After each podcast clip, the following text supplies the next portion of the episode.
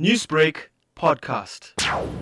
Three uniquely different authors united in a book launch sharing in the ethos of the International Year of Indigenous Language as observed by the United Nations. Zakhele Mazibuko, Mala Lachmanan, and Kiru Naidu spoke about their hopes and aims to build social cohesion in South Africa by promoting a culture of reading and writing of indigenous languages. In 2016, cultural linguist Lachmanan translated 67 of Nelson Mandela's most famous quotes into Tamil, a task she says is just one way of preserving mother tongue languages. This is one of the tools in which for us to share this oneness.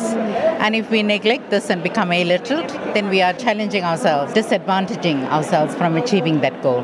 24 year old Mazibuko penned a thought provoking book of short stories and poems entitled Usulu. His message is that there is no life without obstacles. As a born free, he warns that young people don't value reading and writing. As a new generation, many youth don't want to go to study. They start doing drugs. They misuse their freedom. I'm trying to revive their hope within them. You, you can read something. It's either you are willing to change or you are not willing to change. Reflecting on growing up in Chatsworth, local historian Kiru Naidu says it's important to capture the stories and history of particular communities. Every one of us has a story inside of us, and wherever we come from in the country, it's an important voice. Today we were able to tell a small part of Chatsworth's story. What we want to do is encourage every community from Chesterville to the Cape Flats to Soweto to come out and bring those stories into print. Because unless we write it down, it will be forgotten as soon as living memory passes. Naidu also says that preserving indigenous languages and the ancient form of storytelling through writing and reading will help address the imbalances created by apartheid.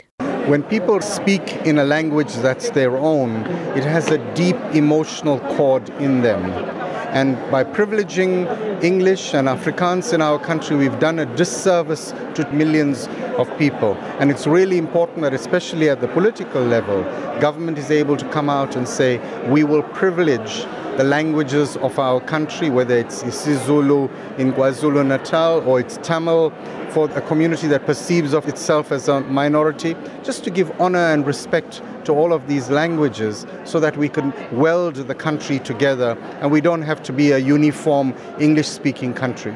Lachmanan, author of four children's books with a moral to the stories, says respect for all languages will foster social cohesion anyone's mother tongue language is important to that person.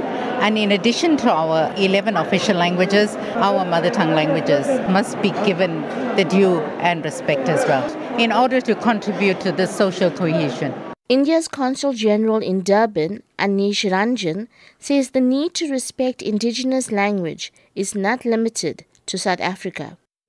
I think diverse countries like India, South Africa, and there are a lot of countries which are very diverse, a lot of languages, a lot of religions. I think we need to start respecting and appreciating each other's cultures. That's the only way in which we can really, really build that kind of social cohesion. Local NGO, the ACT Foundation, aims to distribute some of these authors' books to various schools in KwaZulu Natal. I'm Rachel Vadi in Durban. Newsbreak, Lotus FM, powered by SABC News.